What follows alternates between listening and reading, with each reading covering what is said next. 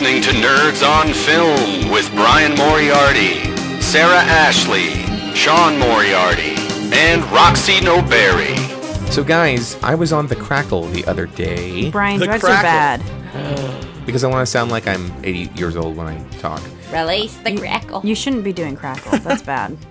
I, That's a that's a gateway drug.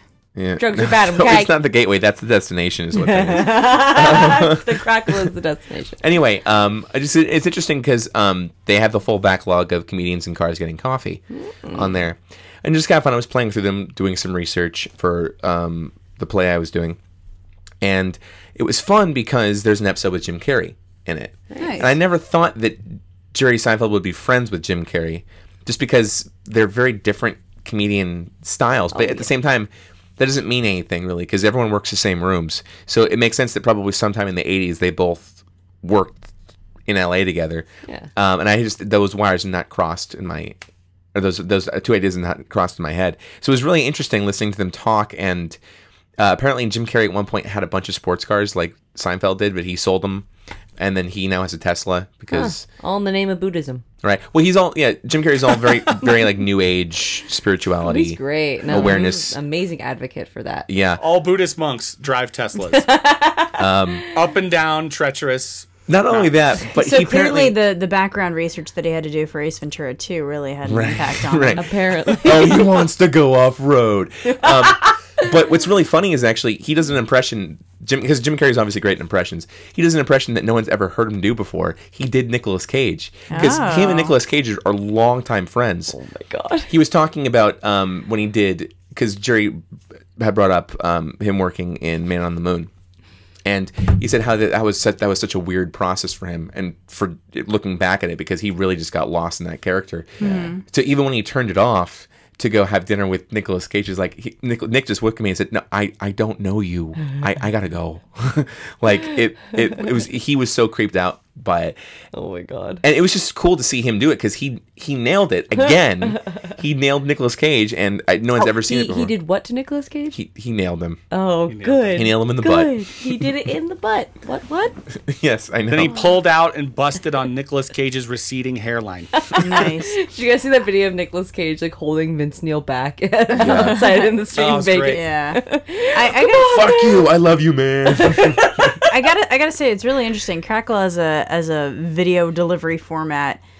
I I don't know how much I want to stick around with Can it. you tell it's owned by Sony? Yeah, I mean it's it truly is like the ad pacing is just awful and it's and the repeats. and it's so much like it's gratuitous. I feel like I feel like if you want to break it up four times in a movie, I can handle that, but like like oh my god, it was it was getting tedious.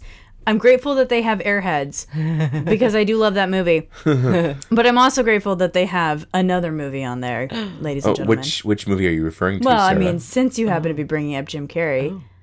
let's take it back to our underrated movie spotlight segment, shall we? Ooh, I love underrated movie spotlight. And let's discuss the cable guy. Cable guy. And on that note, ladies and gentlemen, welcome to Nerds on Film. I am Brian Moriarty. I'm Sarah Ashley. I'm Roxy Noberry. And I'm Ernie Douglas. Do you want some Oh, Sean love? Yeah. and tonight we are going to spotlight one of our favorite films on Masterfield Theatre? Masterpiece Theatre, starring James Carrey. fresh off of his fresh off of his performance as the Riddler in Batman Forever. He performed Also, also Matthew Broderick. as Roderick. In a career-turning move. and perhaps possibly one of the first following his his spectacular romantic comedy Reality Bites, directed by the spectacular Ben Stiller. Benjamin. Benjamin Right. Stiller. Benjamin, Sir Benjamin Stiller. This is the pre Tropic Thunder Benjamin Stiller. and this is the premiere of Leslie Mann in her relational aspect with Sir Judd Apatow. Judd of Apatow. Yes. Beginning of their Yes. dynasty. I love this movie. I do. there she is. There she is. Hello, nurse. I was uh, like, I I'm love- sorry, I gotta break this up. the cable guy, are you? cable guy. Who wants for cable? I do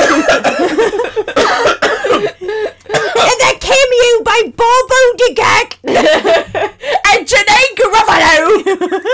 Jesus okay. Christ. Okay, anyway, here we go. Um, yes. So. Owen Wilson was in it too, and people forget that.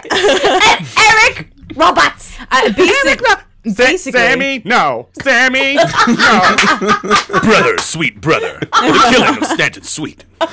basically, this movie was filled with a bunch of people who were on the Ben Stiller show, which Oh, was awesome. totally. Like David Cross even has a cameo in Right, it. Jimmy Garofalo, obviously. Yes. Uh, the frat pack, motherfucker. Andy Dick, of course. Oh, yeah. Um, but I think we all really love this movie, and um, yet It's very dark it's too. very it, it's a dark comedy, absolutely. But it, you know, even after all this time, it's only has a fifty four percent on Rotten Tomatoes, and it's and I feel like that's a shame. Um, it, is it one of Jim Carrey's best movies? No. no, Yes. but Fuck it's all of you, yes. but it's really damn good. I mean, I I would totally put it up there. No, I felt. I mean, if you're talking about comedically, it's always going to be Dumb and Dumber for me. Hmm. Um, if you're talking about dramatically, it's always going to be The Truman Show.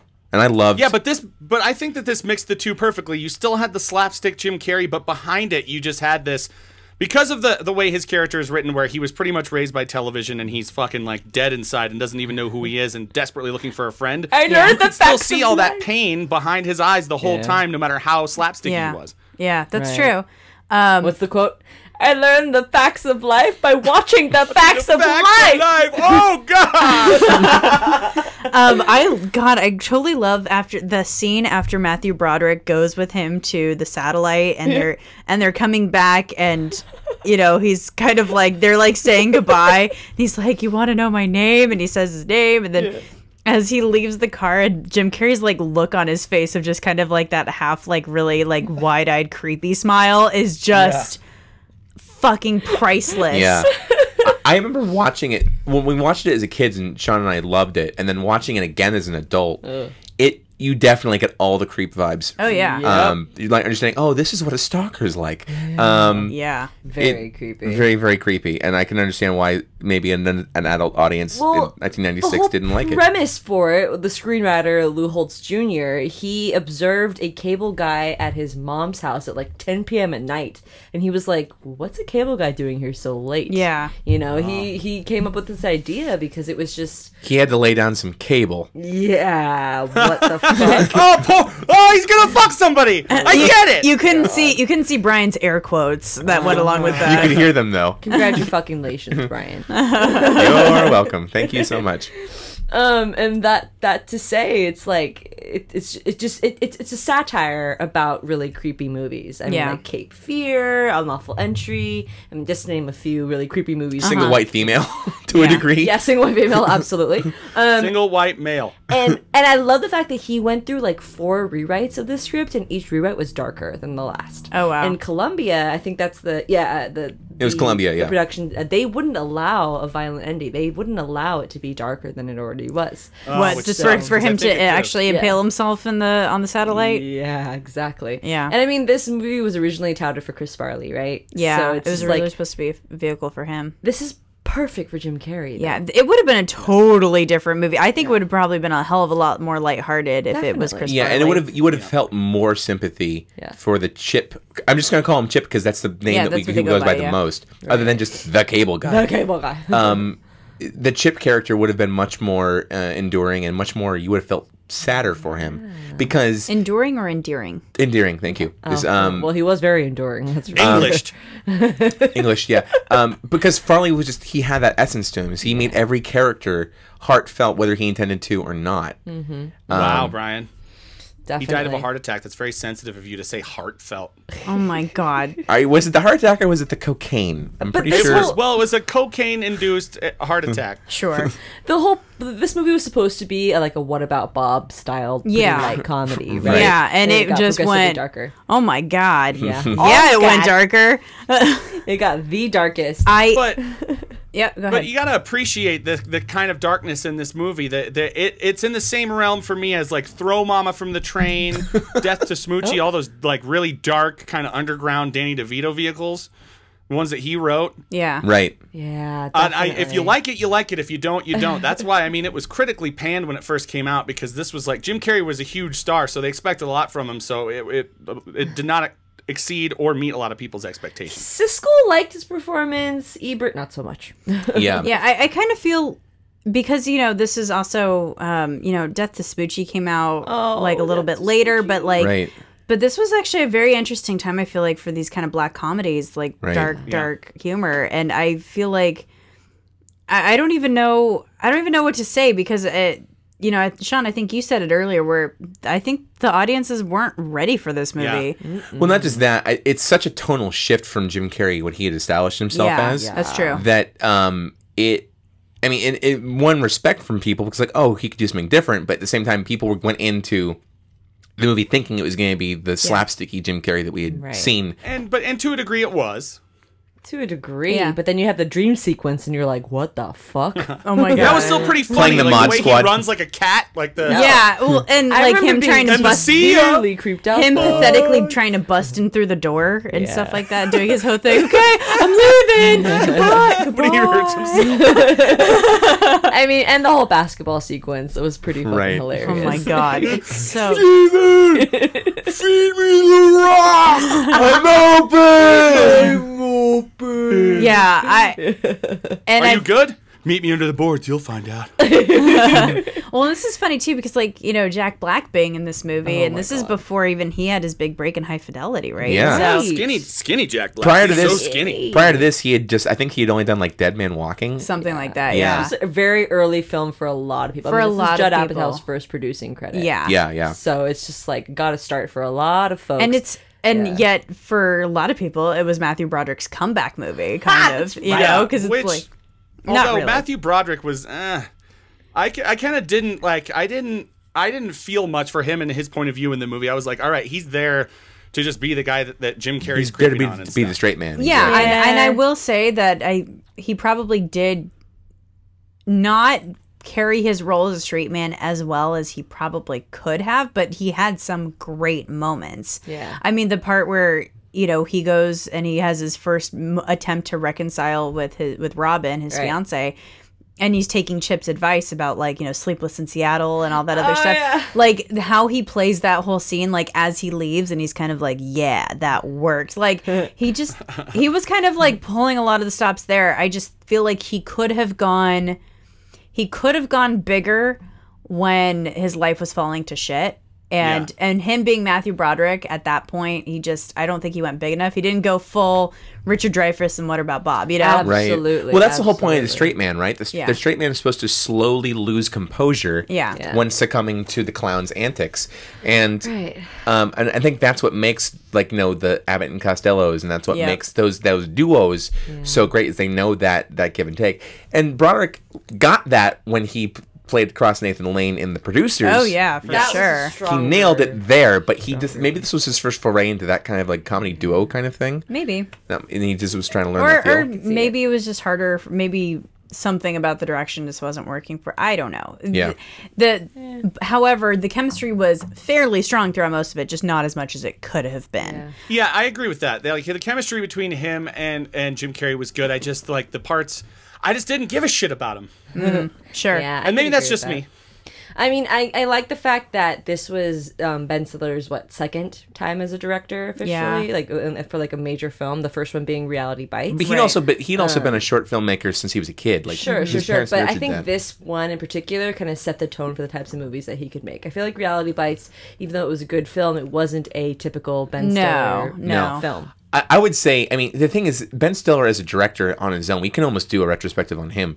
Uh, Yeah, I, to- have wanted you forever. yeah, because he he has shown with if you look at three movies, if you look at or four movies, if you look at Reality Bites, you look at this movie, you look at Tropic Thunder, and Walter Mitty, four completely different movies. Did he direct Yeah. Walter Mitty? He did direct He Walter did. Mitty. He produced yeah. it. Walter directed Mitty was great. Was Yeah, fantastic. he, he like that whole movie Yeah. was his pet project. Like he helped God. write it, didn't he? Yeah, Yeah, he wrote- which was is ironic because Jim Carrey was originally going to play Walter Mitty in a Walter Really? Mitty time, movie That years ago. been Wow. great. Yeah, But before Reality Bites, he did a, a short film called Elvis Stories. right. Um, but that being said, it's like yeah, after Cable Guy, I mean, you had Zoolander, Tropic Thunder, Secret Life of Walter Mitty, Zoolander two. uh. Anyway, um, you had a Ben Stiller, you had the frat pack you Yeah. know and ben stiller was totally at the heart the, the heart Sure. of that group um, and i think definitely the cable guy was an example of how It was a proto frat pack. movie yeah, exactly way. yeah. Yeah, well yeah. said yeah. Well, him still having all of his buddies in it and all that such. But can we Wilson. can we talk? About, I want to start getting into the fun parts of the movies. Of course. Let's just let's just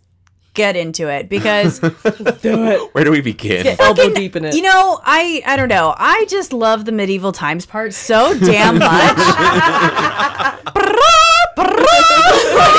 so we have to do it since Sarah says, yeah. Oh my god. "Welcome to medieval times." Dost thou have ale for me and my mate? He hath been in battle for a fortnight, and has a king's thirst for the frosty, frosty brew. brew. I just Thus thou might have for thus Yeah, just thou might have for thus. I just I love the whole like there were no utensils in medieval times, therefore there are no utensils at medieval times. Would you like a refill on your Pepsi?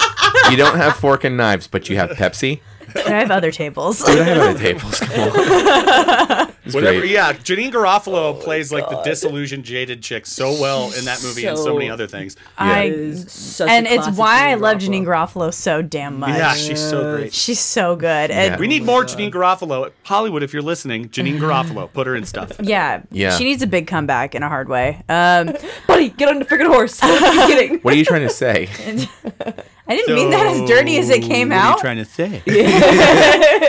Um, so of course, yes, of course, the the the Star Trek esh Yes. is esque duel. it was a, it was a direct reference If Oh, we don't fight, Episode. they will kill us both. yeah, yeah, yeah. Um, so classic man It's totally. so I'm blind. My favorite thing is when they they're setting up for the show and they put the crowns on, and Yeah. he's just so stoked to be at medieval times, and the king is like, "Welcome to medieval times! Stand and cheer for your I knight." Just, I just, I just love this whole. It's like the blue knight rocks, the red knight sucks the big one. Red knight's going down, down, down. Red knight's going down.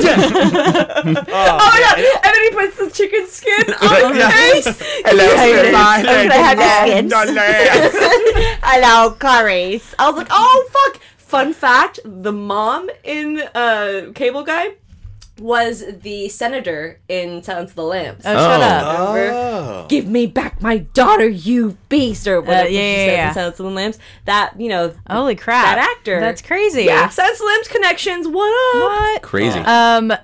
All right, let's talk about the scene with the parents and, yeah. and, and porno password. Password. Password. the password is nipple. I don't want to play. I oh, just like Matthew Broderick just in there. Center, Center. center. Breast. I just I love the I love the whole Breast. like. I'm not gonna say it to my mother. I'm not gonna say that to my mother, and it's just I. But they couldn't even say clitoris. He was just doing the little like finger. the No, thing in the a back, thing. you know. so bad, so Oh, bad. My Yeah. God. oh, And of course the karaoke party. Yeah. Oh, oh my god, I have a story about the fucking karaoke party. Okay. Okay, so his version of uh, "Do You Want Somebody to Love" Yes. By Jefferson Starship. is by Jefferson Starship. So before the movie, I was so obsessed with Jim Carrey that before this movie came out, I bought the cassette tape of the soundtrack. Wow. and listened to that song over and over and over again. And the other night, it actually played at a bar in town, and it started playing, and I started singing it like him. People were like, "Oh my god, please shut the fuck up." but uh, when when Brian and I, when I was in eighth grade at the school Brian and I went to, we had this day called Mission Fun Day, where it was like a carnival that you had at Oh, school. God, you're and all this the up. money that you gave to buy the tickets for it went to some mission somewhere, so that people could beat people over the head with a Bible or whatever. so we did this thing called a cakewalk, a legit cakewalk where you had like the squares and you walked around, and when the music stopped, you stopped, and if you were on the right number, you got a cake. I want to I cake once. played, I ran that and played the fucking Cable Guy soundtrack so much that I got kicked off. nice. yeah, and I also there was a, it was like you could play a tape in this like thing in a PA that had a microphone, and so I was singing Jim Carrey's part over Jim Carrey, and people were like, "Will, will you please? Will someone shoot him in the face?" Or, I, I've, I'll admit it. I've, These were nuns saying this. Will someone please shoot him? yeah, no, like, Get rid of have a him." gun. um, I'll, I'll admit it. I've definitely tried to do his rendition over karaoke while drunk before. I mean, yeah, it's classic. it's just gotta. My favorite one though was the old guy in the beginning when he first entered the scene. American woman. Stay away, from, me. and it's like so just off. Like not even like entirely off. It's just off enough. it was awesome. Oh my god! Um, and then how he, I love how just him singing um, Jefferson Starfish is, is Starfish. Whoa. Jefferson Airplane. Jefferson Starfish. it was Jefferson Airplane Starfish. God before damn it was. Starship. Yeah, actually, at this point, it was Jefferson, Airplane. Yeah.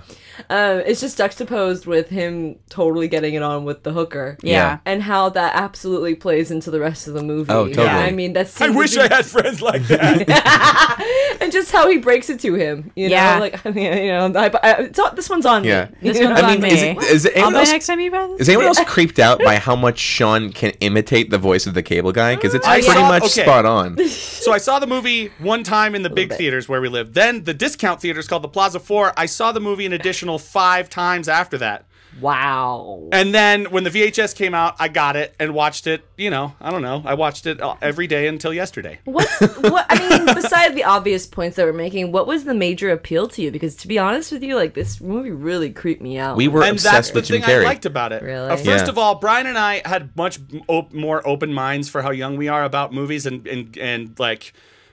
Uh, to the to a degree, I still do. Like, I like terrible movies. I recognize some of them are terrible, but this one I don't think is terrible. But I I appreciated it. There were certain things I didn't get, but I I was also like I said a Jim Carrey fanatic. Like This anything he did, he guilty could do no wrong. pleasure. I believe I had a recorded version of Rubber Face that I taped off of like Oh TBS. God, that's a good deep garbage. cut.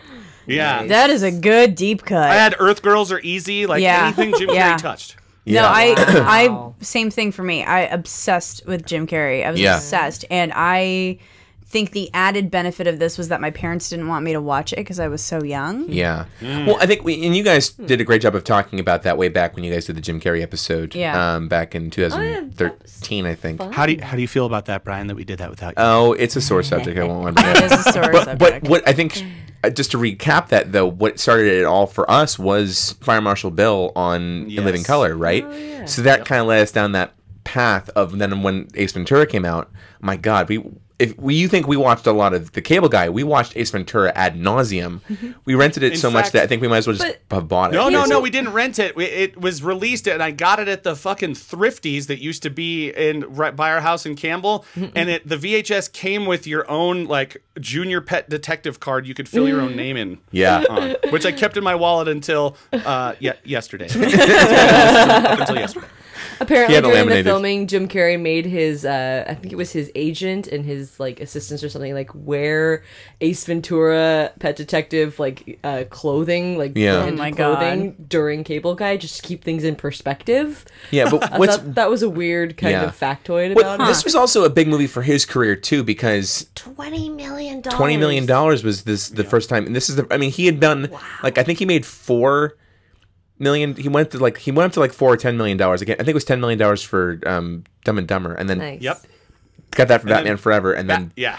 I mean, this script was shopped for one million. So Yeah. for Jim to make it Exactly. to get it for twenty, that's, amazing. That's really bizarre because I mean, I did they make enough of that back? I Uh, mean, apparently No. they did because bu- budget they? was 47 box office was 102 million okay. Wow. so it did do well. did Um, very well even though it was a flop in his career I mean, keep in mind that Jim Carrey kept that twenty million dollar asking price for a solid five or six movies. yeah, that's amazing So he, you know, and he, and like that's why, like he, I'm like, oh, Mr. Popper's Penguins was a was a financial failure.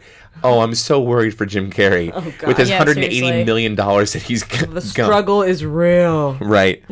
he's he's yeah. I mean, he's he's set, and so that's the cool thing is that that this movie, even though it's one of his more esoteric films, it's doesn't matter because he had this giant cushion you can fall back on if it Man, even if it let's not ruined his career. fucking talk about the number 23 Yeah, but I mean, Yeah. maybe Oh, that, that was, was also the reason that stupid. people were so upset with it because there was so so much hype. I mean, think about this: you got a second time director, uh, and then you've got him making that much money with it. Like, and it was. I mean, how old were we? I was like thirteen. You were eleven, and we knew because they were pounding it over people's heads in the media about how much he was being paid. yeah this Yeah. is 96 Yeah. so this is like I mean, yeah, this is early on in Mm-hmm. his career almost. Well, I mean, this is like during the heyday of his career, Yeah. I think. You mean whose career? I'm sorry. Jim I'm- Carrey. I mean, Oh. this was like mid '90s. You know, like Uh, of his was- acting career, It's yes. on a huge Yeah. upswing, yeah. Yeah, because he had been doing stand up for over huge 10 years at that point. because he had done The Mask right before this, and then right, or was it Ace Ventura right before? So this? He did Ace Ventura, The Mask, then Dumb and Dumber, then He- Batman Forever, yeah. then Cable Guy. he had a he had a year where like three movies Mm-hmm. came out and that was 94 like he did mask ace ventura and dumb and dumber all came out within like a year of each other don't lie. We all other. remember that year because that was the year we were all doing Jim Carrey quotes on the mm-hmm. playground. Yeah. Like Yep. So he'd already done two Ace Venturas at that point. I mean, he became a household name for comedy. So for this Yeah. to be a turn for him for, toward darker comedy, I think Yeah. people were definitely put off by that at first. yeah. yeah You know, and and, I mean, and also like yeah. I- if you look at the critical reviews and everything, a lot of them say, yeah, this is a, a great movie for teenagers. right. Because it was absolutely appealing to the MTV crowd because that was Yes. what Judd Apatow, Ben Stiller, all these people, that's what they were already which appealing to. actually makes sense as to why Yeah. mtv was so seminal in the marketing for the Yeah, movie absolutely. Because this Yeah. was and it also appeals to our generation that saw it because we were we weren't to the to the extreme that uh, Jim Carrey's character was, but we were like inundated with media stuff, TV and movies so much that we made the quotes part of our regular lives, just like he did in that movie. We Yeah. related to that. yeah. Yeah. I mean, that Jefferson airplane scene is iconic. Yeah. You, you don't think about him unless you you, Right. you can associate that scene. and what I think is also awesome is just I think the it's just it's I appreciate that it was a ballsy move that he wasn't afraid to like to b- make that tonal shift and just say you know I want to do this because it sounds like a really fun part to play. you know? Yeah. Yeah. Yeah. It's a very smart movie, though. I mean, I love. I, we were talking about earlier. Like, I feel like it's really meta. You know, there's so many moments where he just like he plays with the audience's emotions so well. Like, uh, what, what was that that part where he's um. Don't you wish more movies had more danger music? Yes. Like, what does he say? He's yeah, like, and as he's saying it, and he starts like, singing the the danger music that they end up playing in the score. The actual score was playing with him. Yeah, yeah. Don't you wish more episodes had danger music? Yes. Of, like of this show. That's the oh, of this show. I, I wish Sean. When Sean gets angry, all of a sudden. And speaking like you just said. God. Roxy, I don't know if it's meta, but the fact that okay, so this movie, the, the main character Jim Carrey is this guy who was pretty much raised by television, and his whole head and his whole personality is like something out of television, and he is like his life is a screen. Hmm. So. If you think about it, the way Ben Stiller was trying to convey that speech that he gives when he first takes Matthew Broderick up to the satellite, Oh my God. was to kind of highlight how like disillusioned this guy is. But at the same time, now that we live in the age that we do, that shit fucking happened. Oh, oh yeah, Yeah, they're it's saying about the like future is now. Yeah, yeah. Soon, every American home will integrate their television, home, and computer. You'll be able to visit the Louvre on one channel, or watch female mud wrestling on another. You can do your shopping at home, or play Mortal Kombat with a friend in Vietnam. There's no end to the possibilities, and that shit happened. and it's real. Like It's that's fucking legit. Yeah. So where are we going? For a trip down the information superhighway. Superhighway. But the thing is, is they wanted to kind of showcase that this guy's batshit crazy, and like he wants this to happen because he wants people to just be sitting at home on their screens. Yeah, and it fucking happened. Well, and but actually, I think more importantly, not just that he wants people to be sitting at home on their screens, but that people are connecting with each other through the screens Holy with each other. shit. Oh Yeah. my I just- god. And that's the part that he wants is because he is so desperate to connect with somebody, and the only way he knows how to do it is through a TV screen. Wait, you know what's even more interesting though? He also he's he's a modern day bard. That mm. character, mm. in the sense that like the prophets of ancient Greece, now they had to lose their sight Yeah. to to gain insight true. and and prophecy, right? That's true. And everyone kind of thought these were these batshit crazy like hermits who claim to know what's really going on, and they're usually right because no one fucking believes them, and that's what he fucking is in this movie. You guys, the moment when the TV, like everyone's TV shut down before they learn. Oh my verdict, god, the guy with and the the book. guy opens the book.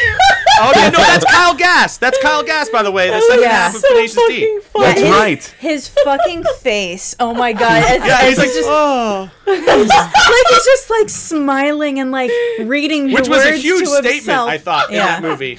Yeah, it was So fucking totally huge. funny. Um, I think what was funny, It, the only thing that I think parallels that is at the end of the Truman Show, where um, like the show ends and we're just like, okay, so what do we want? What Yeah. do you do? What do we do? Actually, you know, the funny thing is, is I don't think it was. It, I don't feel like it was actually intended to be a real huge statement because if it was, I think then they would have asked Kyle to play it a lot straighter than he did because It like was a co- yeah okay. It's a comedic statement. Yeah. It- it's a comedic statement. It's supposed to be funny, but there is a message behind it. Like, hey, hey guys, why don't you fucking pick up a book? well, the, yeah, the the the message I think was in somebody needs to kill the babysitter. Yeah. Somebody needs to kill the babysitter.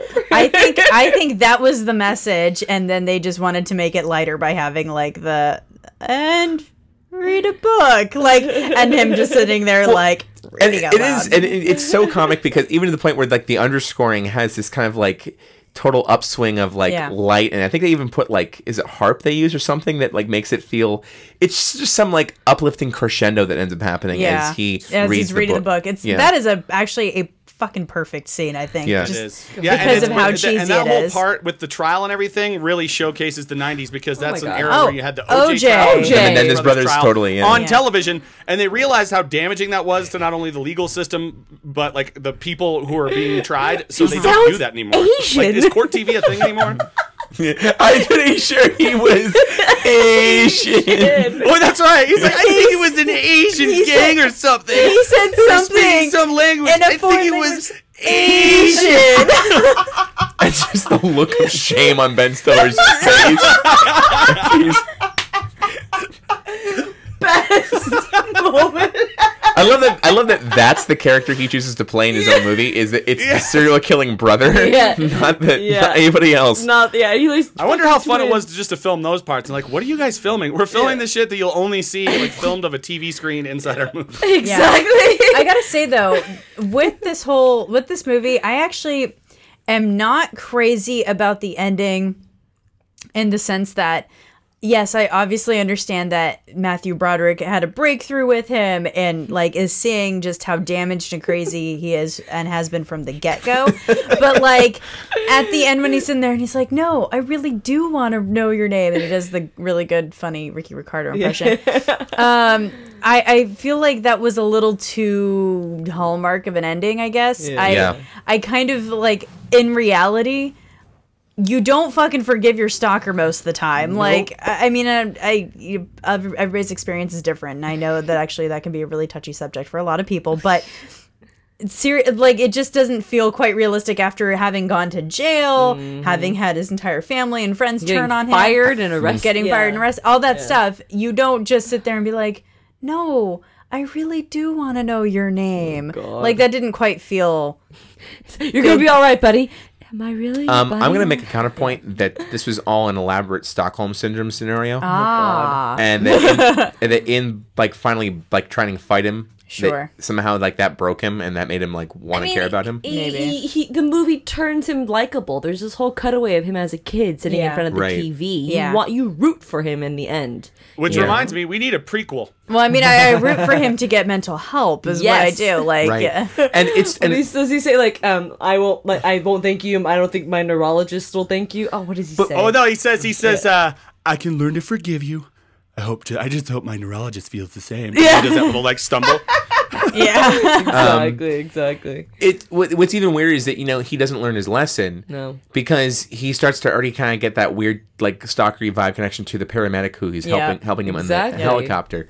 So Am I really your buddy? exactly, And so it's like it's almost it's one of those like it's I think it's a Jill argument. It's it's the, one of those that it, protagonist versus uh, main character Sure. thing in that the main character is very much the cable guy. But Matthew Broderick's character is very much the the And protagonist I- of the film. That's Yeah. what differentiates a movie like this from What About Bob? Because at least in What About Bob, you successfully sympathized with Bob. Yeah. You and he was an innocent.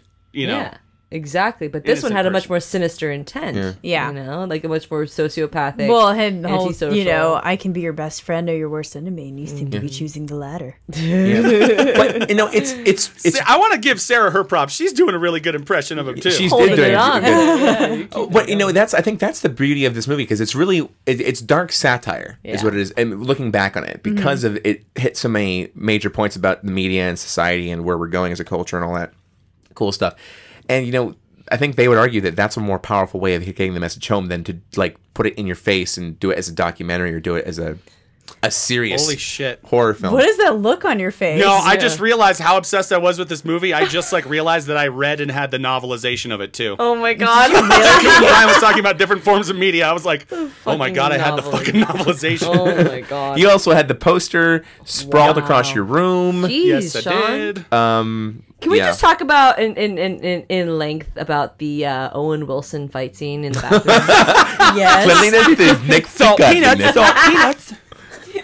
Plucking your eyebrows. just like, rips him out of his. I just love that like his disguise is the mustache and and his glasses. Like Yeah. that's enough to actually That's, like that's the police disguise, sketch yeah. is like hmm? People rarely take advantage of all my services. Oh my god, what a scene! Oh, And just man. Owen Wilson being a total d bag in this Yeah, movie. that was the Hey, first what? thing I The saw. chicken him hasn't. Uh, the, the, the eggs haven't hatched yet. Where's Yeah. the chicken? yeah.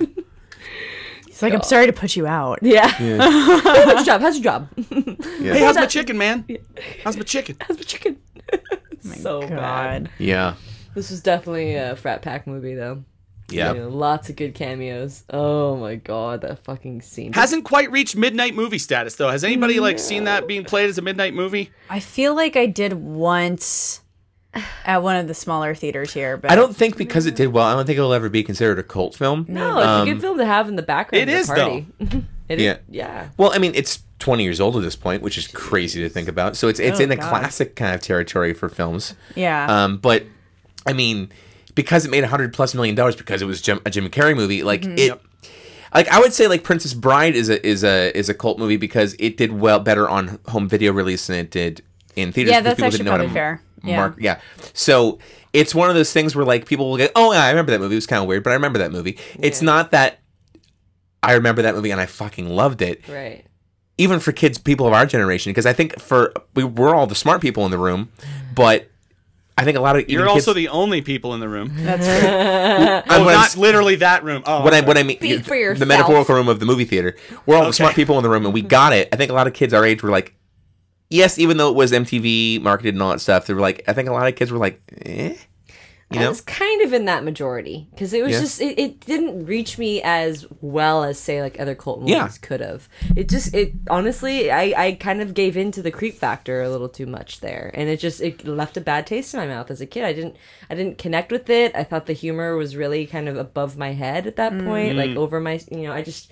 Um, I was disappointed to see Jim Carrey in kind of a, a weirder movie than what I had been used to at that point, which was The Mask. I mean, The Mask was pretty freaking weird, but And it the was mask, but it was man, they went so far off the source material. If you've read the comic, that shit was fucked up. It was, it was, and then I mean, you love him as Ace Ventura. I did not love him as the Cable Guy. He was the, you know, just he was creepy the as fuck. villain. He was the villain. Yeah, but were you supposed to love him? No, you're supposed to be but- creeped out. but and, if you're- and laugh at his feel funny sorry for That him. makes it a successful film, but not a beloved film. if you're used to loving him, Oh, okay. and then you see him in a role where you can't love him, Yeah. that's hard for some people. Yeah, yeah. I liked it because it was Jim Carrey, Jim carrying.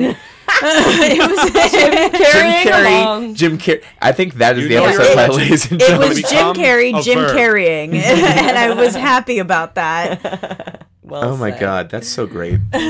So nailed I just, it. I just feel like that's So this episode's called Jim, Ca- Carrey. Jim carrying. Oh, oh, totally. God, I think we voted on, on that now. That's unanimous. Yeah. unanimous. Yeah. Hooray. Oh my goodness. I keep, I keep getting the good titles out there. I'm doing really, good. Or we could also myself. put so. What are you trying to say? And I'll put ths instead of s's. you Yeah. son of a bitch. Or we or we do both. We do Jim Carrey. so we do Jim carrying colon. Steven, my lisp is gone. So we do we, we do Punch. we do a Jim carrying colon. So what are you trying to say? Because then we could do Jim carrying. Excuse me. I'd like to ask you a few questions. my brother's a speech therapist. So. so.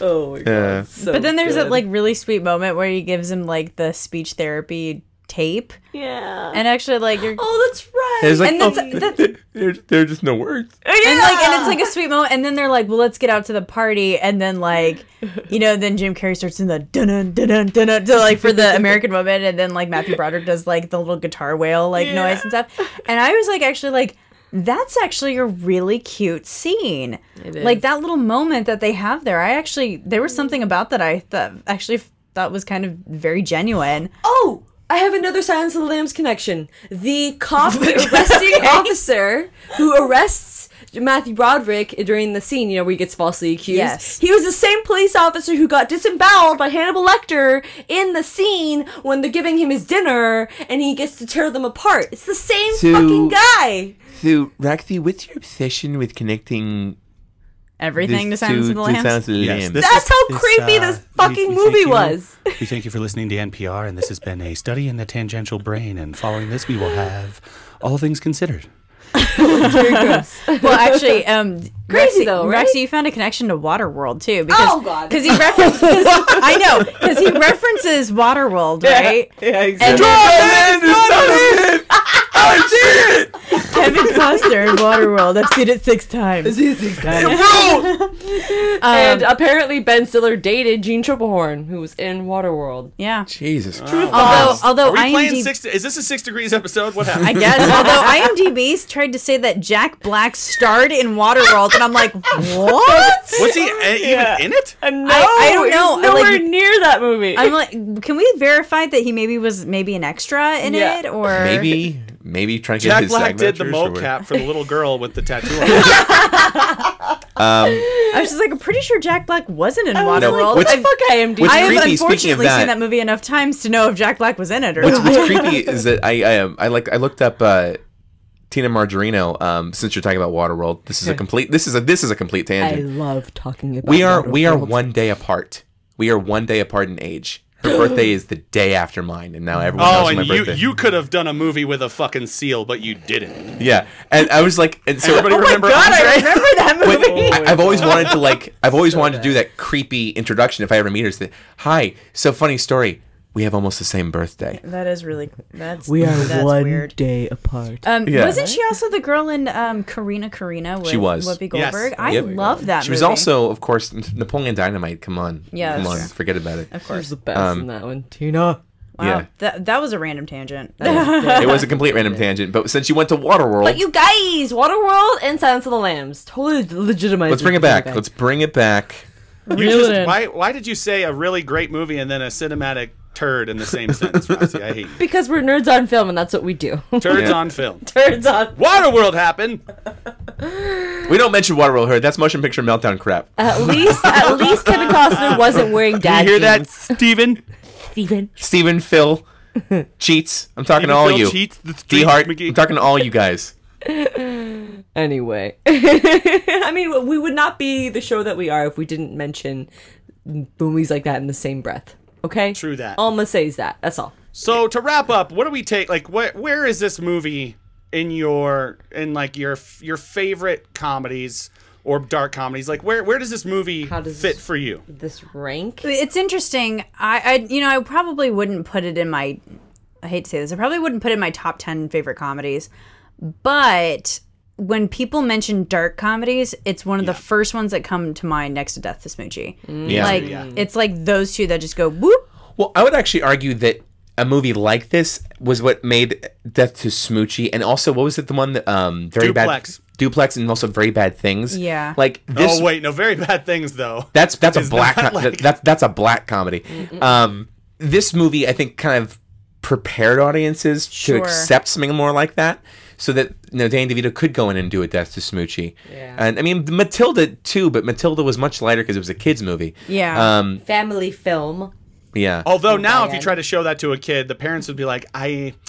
I don't know, my kid, you know, he's gluten free. I'm trying to make him fucked up movie free. No, we just showed that movie to our my kids at my elementary school, so the kids And loved had- it. Did they like it? Yeah, it was their first seeing of that, uh, their first screening of it, and I'm like, this is awesome. It's There's something, yeah, Yeah. There's something oddly charming about those really fucked Yeah. up Roald Dahl you root for Matilda. like that, Yeah. and like you know Charlie and Chocolate Factory and fucking witches, and like those things witches. are goddamn dark. I would say Give nightmares for, for me, you can't compare this movie to other comedies because it's so unique. But I would say that as far as Jim Carrey movies go, yeah. How would you rank it it's uh probably th- number three. Oh, shit! I was about to say three. Oh, you number were three. right. Number, number three for comedies. number three for, com- for his yeah, comedies. Yeah, because th- that would be behind Dumb and Dumber and Ace Ventura. Okay, Um, sure. if we're talking on the overall scale of Jim Carrey movies, Yeah. it goes down to a four At least in top 10. because Truman, Show. Truman Show. See, I feel- and then Oh, number Ryan, I thought you said that your favorite Jim Carrey movie was Kick Ass 2. Well, because I feel like you have to get like uh, Truman Show is great, but I also feel like you have to like Man in the Moon, like you have to get that, that, that up goes there. to five on the list if that's Does talking really- about yeah. overall. Man in the Goes to Moon, I think, was his best acting performance. I completely agree. agree. And then, um, God, I'm uh, I'm fucking blanking on the name right now. Um, Eternal Sunshine of the Spotless Mind. that one's really good. Not talking about that one. I love you, Philip shit. Morris. I love, I love you, Philip Morris. yeah, I haven't seen it, but It's great. that's what I've heard. Brian, you have no reason. It's on Netflix right I now. I know, I know. It's Unfortunately, I've slipped off the bandwagon a little bit in my more recent years. Fun with Dick and Jane was kind of funny. The the fucking the, the indicted scene where he just Mm-hmm. loses it. That scene I was like, that's classic Jim Carrey. I want. I've been waiting for this the whole movie. Where was that the rest of the movie? Um, just like, how much of he has he had? He's had half a beer. you know, Like, liar, liar. Or Liar Liar, Liar. Oh my god. is great, but hmm. in comparison, like Liar Liar was his follow up because he's like, oh, I made audiences go into a very uncomfortable place. I need to Yeah. bring it back with Tom Shadyac. Right. And Liar Liar was a great apology film for that, and it had a lot of heart to it. But I mean, come on, like really, honestly, You It's- know a movie leaves an impact when you have to make a motherfucking apology film Yeah. just to get your fan base back on track because they are so Yes, emotionally Liar Liar was. Jim Carrey's Force Awakens. And it yet, was a way to get the it's like cable guy and honestly, it up. the really the best part about Liar Liar were the outtakes. Yeah. like Oh, totally. and I would bounce those things like Sugar Ray Leonard. my favorite was a goose. yes, That's great. prenuptial agreement. All right, you schmucks, we're deviating from. I don't oh, care. We love Jim Carrey here. This is like part read. this is the episode. I, this is the episode I never had. This is your Jim Carrey moment, Brian. Yeah. Welcome to the back to the club. Um, Good stuff, man. It's a Yeah. good movie. It's just it just creeped me out. Yeah. That's Yeah. all. I learned Mission about Jim. Carrey movies from the Nerds on Film about Jim Carrey movies. Oh, God! Oh God. Someone's gonna say that. There's some like there's hope some so. way person way younger than us that's gonna be like, who is Jim? Who? Oh God, I is hope. I know they should all die in a fire, but they exist. Ooh, I don't want to think that I'm that old already. Uh, sorry. The '90s We're old was as fuck. 20 years ago. I mean, here's how old he is. He's no longer going to even be known as like a Grinch because Cumberbatch is now doing the voice of the Grinch. yeah. he's being I'm usurped. Benedict Cumberbatch, and I'm here to take the tree. I'm so excited about that. Yeah. Yeah, it's digital. They've even animation, released. too. They've even released what the Grinch looks like, and they've put in a couple of, Be- of Cumberbatch's features, like his eyebrows, a little bit more. Don't, so no, very, don't very- tell me I'm going to be turned on by the. Grinch. No, no, no. It's still very much like the original Doctor Who. okay, Um, Doctor Who. Doctor Who. Sorry. Doctor- Doctor Who. Doctor Doctor Seuss. What the fuck was I saying? I don't know. the, original, the, the original, very much the original Doctor Seuss illustration, but just a couple of subtleties that make it look like it. It's that there's this essence of Cumberbatch there. Creepy. I love it. You I- guys see the preview for Doctor Strange? Yes. Yes. It's gonna be good. It's gonna be. I mean, Tilda Swinton as like whatever the hell she is, I ain't that happy about. And it. so yeah, I, Oh my it's god, more. all this bullshit. Hashtag so- it's more, I look. I love Tilda Swinton, but that is more Hollywood whitewashing that we don't need. Can I? I don't give a shit. Well, so can I- Honestly, it doesn't. It, it it doesn't matter in certain roles. They're better. Like the thing with uh, Akira and fucking Scarlett Johansson. Can I I- don't. No, that's. Ghost She's in the Shell. awesome. That's Ghost in the Shell, Can I- and that I- movie has strong Ghost in the links Shell, to sorry. Japan. You Okay, cannot can- take a movie out of I, Japan. okay, I understand that, but can I can I make a, a point here? Um, I don't know. I feel like at least the fact that they chose to take a character that was male and give it to a strong That female and that was good. is at least something. But no one even saw that. They were just like, "Well, where's the fucking Asian Well, no, actor because because people were talking about it. They there was praise for the casting of Tilda Swinton. It would, but it was like, yes, this is good, but, and I saw that like I was. You know, But that wasn't- that in wasn't- the, in all Oh the intersectional God. feminist. Okay, but on the other end of the articles I read. spectrum, do you hear anybody bitching and complaining that oh they made Nick Fury black or they fucking made uh, Kingpin black and Daredevil? Like nobody bitches on the other end of the spectrum, only on that one. Yeah, because there are less opportunities for people in color in Hollywood. so talking It's about, about making more opportunities for people, Sean. Okay. Yeah. Yeah, and the, the, the and I we, we I totally get that, and I'm not saying that that's not a bad that that's a bad thing because obviously it's not. But there, there's this, there's two different arguments about the whole, and this is a more serious conversation for a different. I was gonna say we episode. totally segued Yeah, we- from I- cable I- we we kind of steered into Yeah. film I would be- recap stuff, which is fine. This is is going into the outtakes, by the way. We're whitewashing this episode. Yeah, I think we should no. down for just don't no, I think we should there. leave it in because we've made a nice little segue into kind of like news recap stuff that we haven't Yeah. really addressed about. So It, it's just the i mean because again it's a whole other topic that i would be willing to go more in depth on with far better research and, and backup and everything Well, the, the the the point I was going to get to Yeah. before that was all said was that I think that there's two different arguments there. There's the argument of you have to raise, uh, to one point we mentioned before, is raise people, raise the side, side of the fence so they can see over it. The other side of it is remove the fence altogether. And a lot of people in Hollywood who are mad about these kind of things are saying, for me as an artist, as a director, as whatever, my only basis, my only parameter for whether someone that gets a role is talent. It's never been about sex. It's never been about race. And making it about that is disrespectful to the people who have been fighting the f- cause of equality for years by making it only based on talent. And So- it, but it is really interesting though because a lot of the people who are very talented and yet minorities do not have the representation that gets them to that level. So Yeah, that's a fair point to make. Yeah, so it's you have to you have to elevate the level of representation to have a strong pool of talented people of color um, or of different abilities or whatever.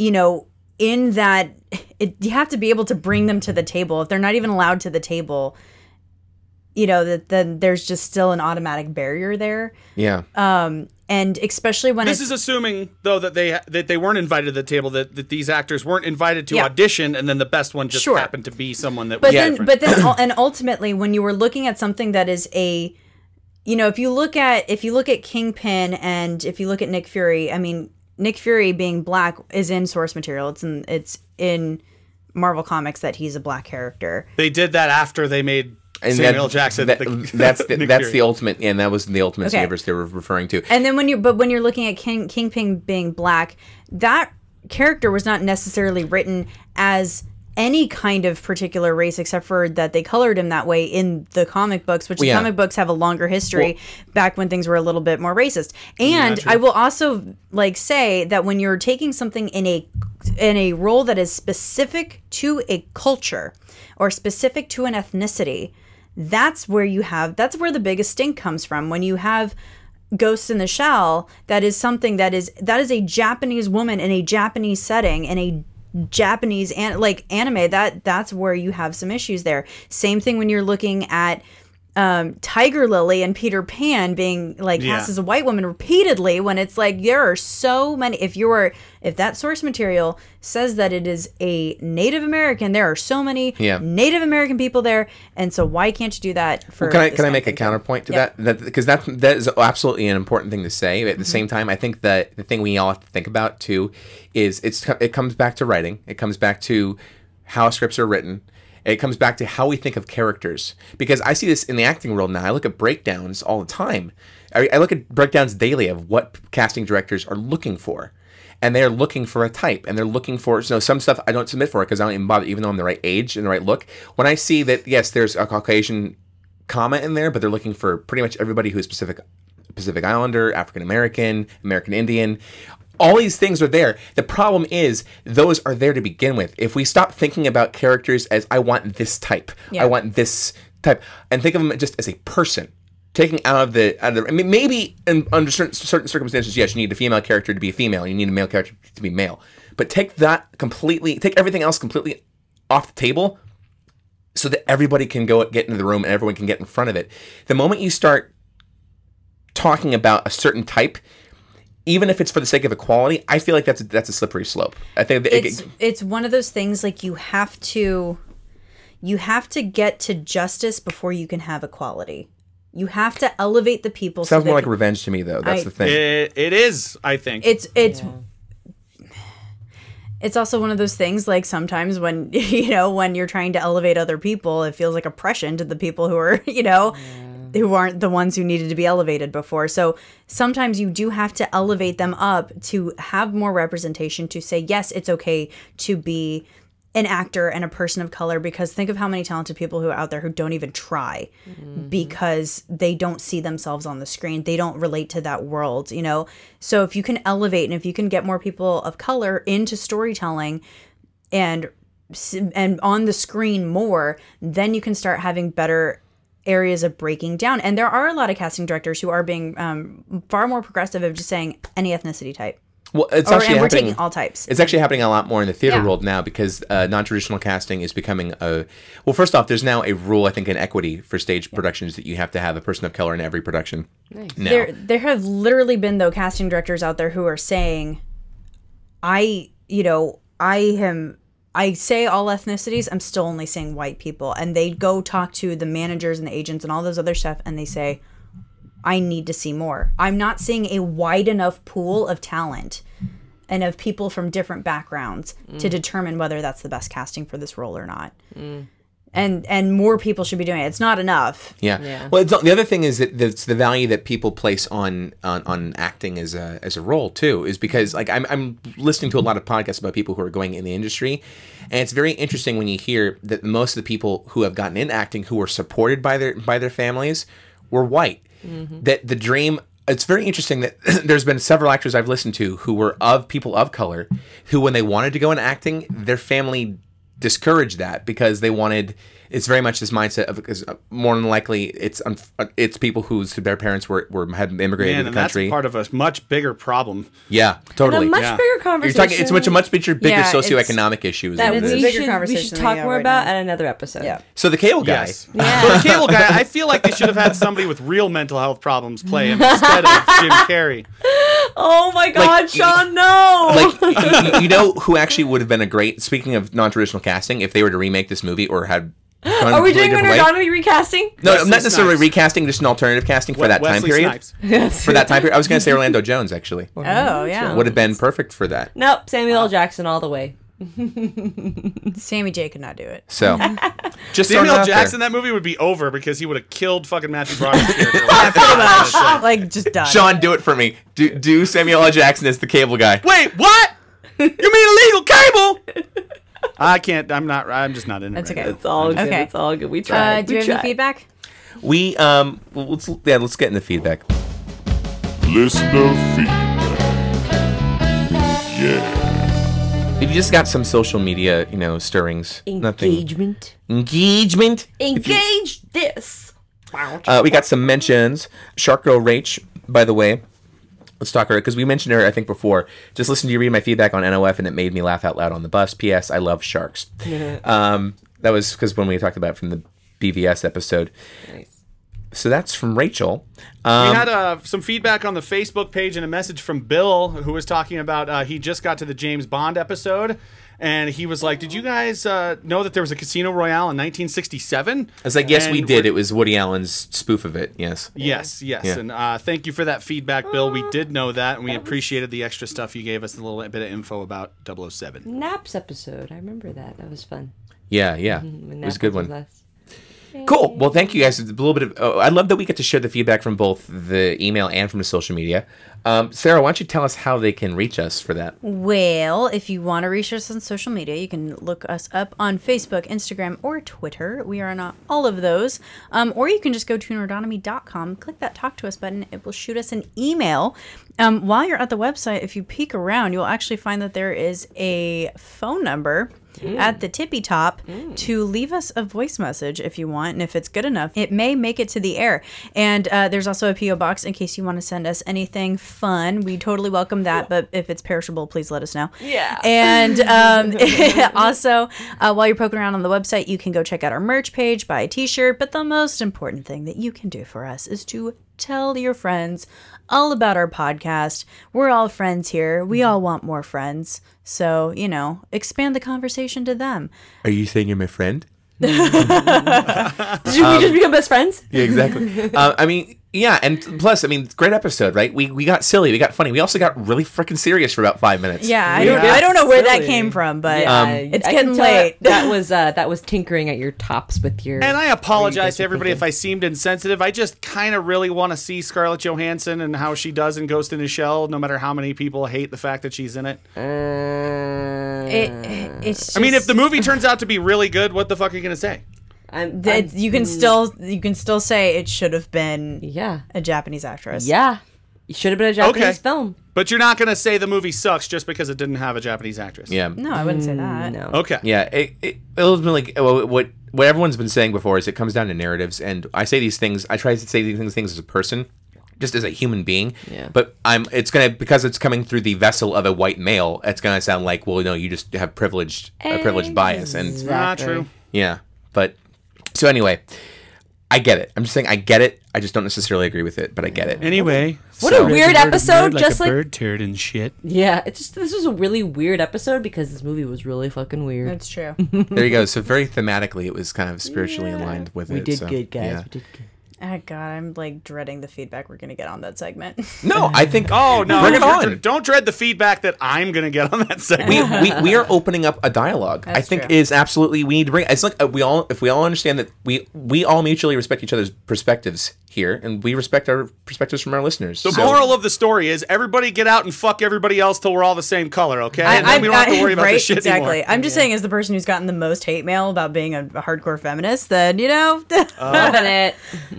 so understood, uh, guys. It is that time. So until we meet again, stay nerdy and tune into our next exciting episode. Same nerd time, same nerd channel. Nerdonomy.com. bye. See ya. See ya. Bye. See ya. Bye. And roll credits.